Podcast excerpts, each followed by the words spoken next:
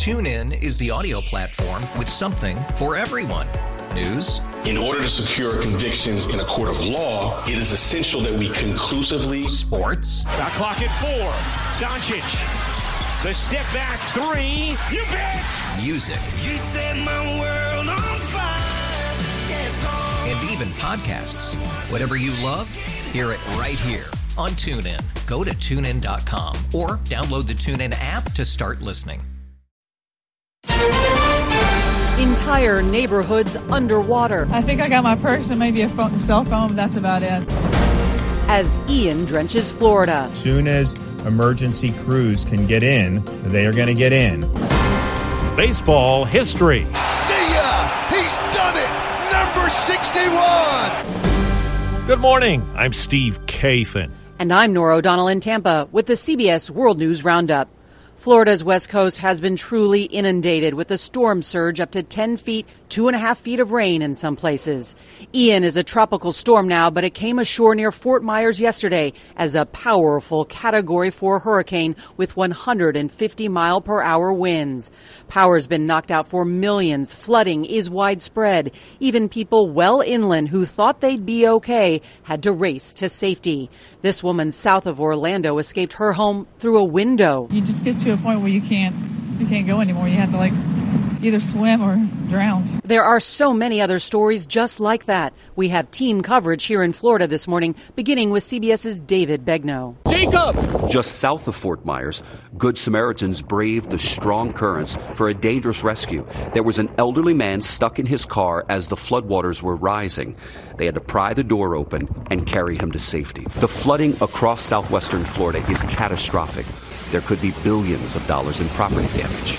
Lee County dispatchers were overwhelmed with 911 calls, people trapped in their homes. As we told you, Fort Myers took a direct hit as Hurricane Ian came ashore. Manuel Bojorquez rode out the night there. Manny, good morning. Norah, good morning. Even without being able to drive around this area because there are down trees everywhere and likely standing water, uh, we can see that there's devastation here. There's pieces of wood over there. There's some lounge chairs, a picnic table. All of this was underwater just about 24 hours ago. I can tell you the priority today, of course, will not only be assessing the damage, but trying to rescue anybody who was caught in an area that is now inaccessible or flooded. Norah? Ian is now battering Florida's east coast near the Kennedy Space Center. As it moves northeast, CBS's Meg Oliver is already feeling the effects in St. Augustine. Palm tree lined streets, once bustling with summer crowds, are now empty and drowning in floodwaters. On Anastasia Island, Sharon and Brad Melvin prepared Wednesday to ride out the storm. What's your backup plan if the bridge closes and you experience bad flooding? flooding, we would definitely try to get just get to higher ground, and also have kayaks and paddleboards in the back just in case if we get in big trouble. Samantha and Michael Carrera had been planning their wedding for two years before it got canceled Tuesday because of the storm. Instead, they were pronounced husband and wife at a hotel nearby. How stressful is that? Oh, I had a meltdown. but how do you feel now?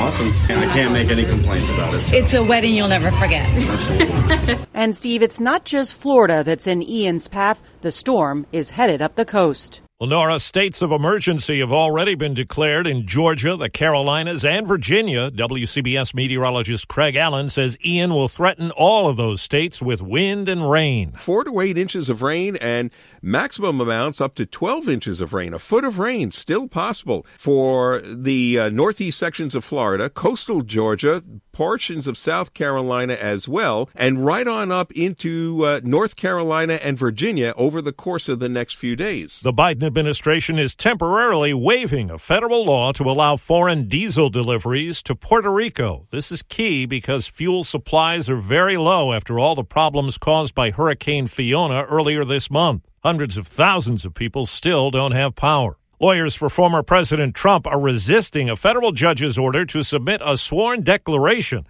on whether they believe the government's list of property taken from Trump's Florida estate is accurate. According to a court filing, Team Trump doesn't believe the judge has the authority to require them to make such a declaration. Overseas, the Kremlin says four Russian controlled regions of Ukraine will be annexed tomorrow. This comes after referendums that the Kiev government and the West branded a sham. Finland said today it will ban most Russian tourists from entering the country starting tomorrow. Survivors of the July 4th parade shooting in Highland Park, Illinois, and families of some of the seven who were killed have filed lawsuits against the gunmaker Smith and Wesson, saying its ads illegally targeted young men. The accused gunman is 22. Now to California, where at least six adults were wounded in a shooting at a school in Oakland.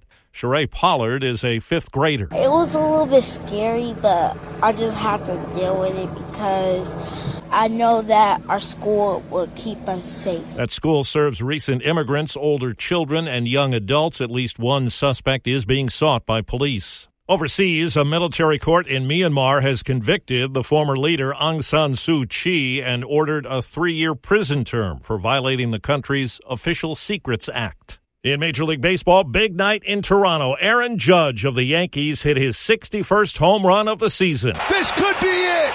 See ya. He's done it. On Yes Network, Judge tying Yankee great Roger Maris for the American League's single season record. It's an incredible honor, you know, and getting a chance to be associated with one of the Yankee greats, you know, one of baseball's greats. Words can't describe it. There's word this morning of the death of Grammy winning rapper Coolio.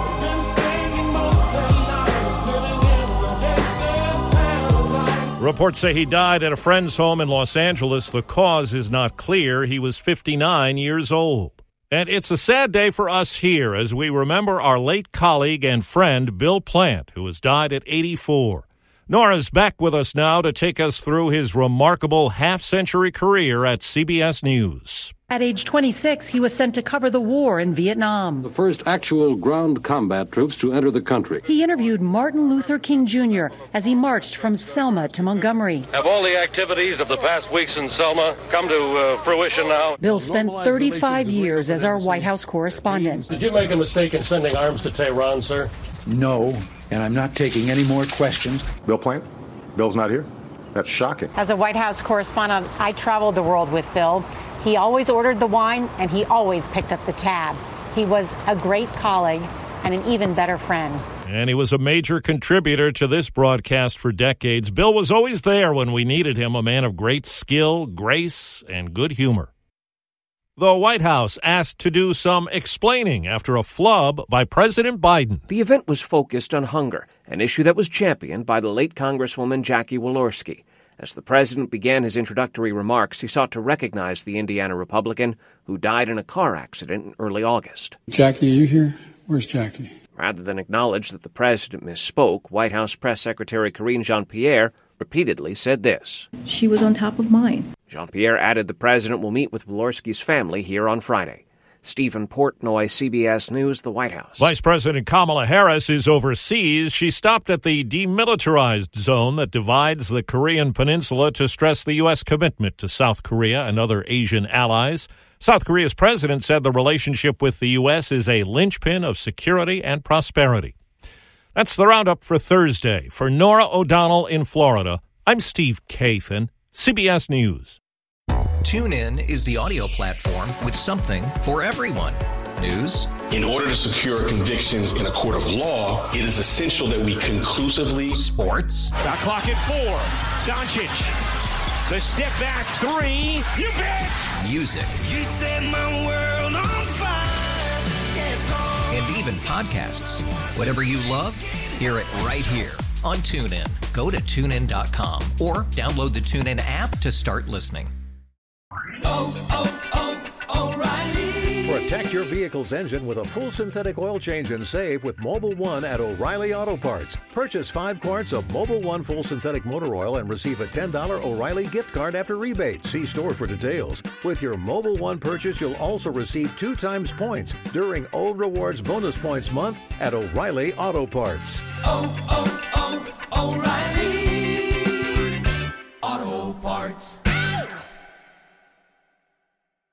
We really need new phones. T-Mobile will cover the cost of four amazing new iPhone 15s, and each line is only $25 a month. New iPhone 15s? It's better over here. Only at T-Mobile get four iPhone 15s on us and four lines for 25 bucks per line per month with eligible trade-in when you switch. Minimum of four lines for $25 per line per month with auto pay discount using debit or bank account. $5 more per line without auto pay, plus taxes and fees. Phone fee at 24 monthly bill credits for all well qualified customers. Contact us before canceling account to continue bill credits or credit stop and balance on required finance agreement due. $35 per line connection charge applies. Ctmobile.com.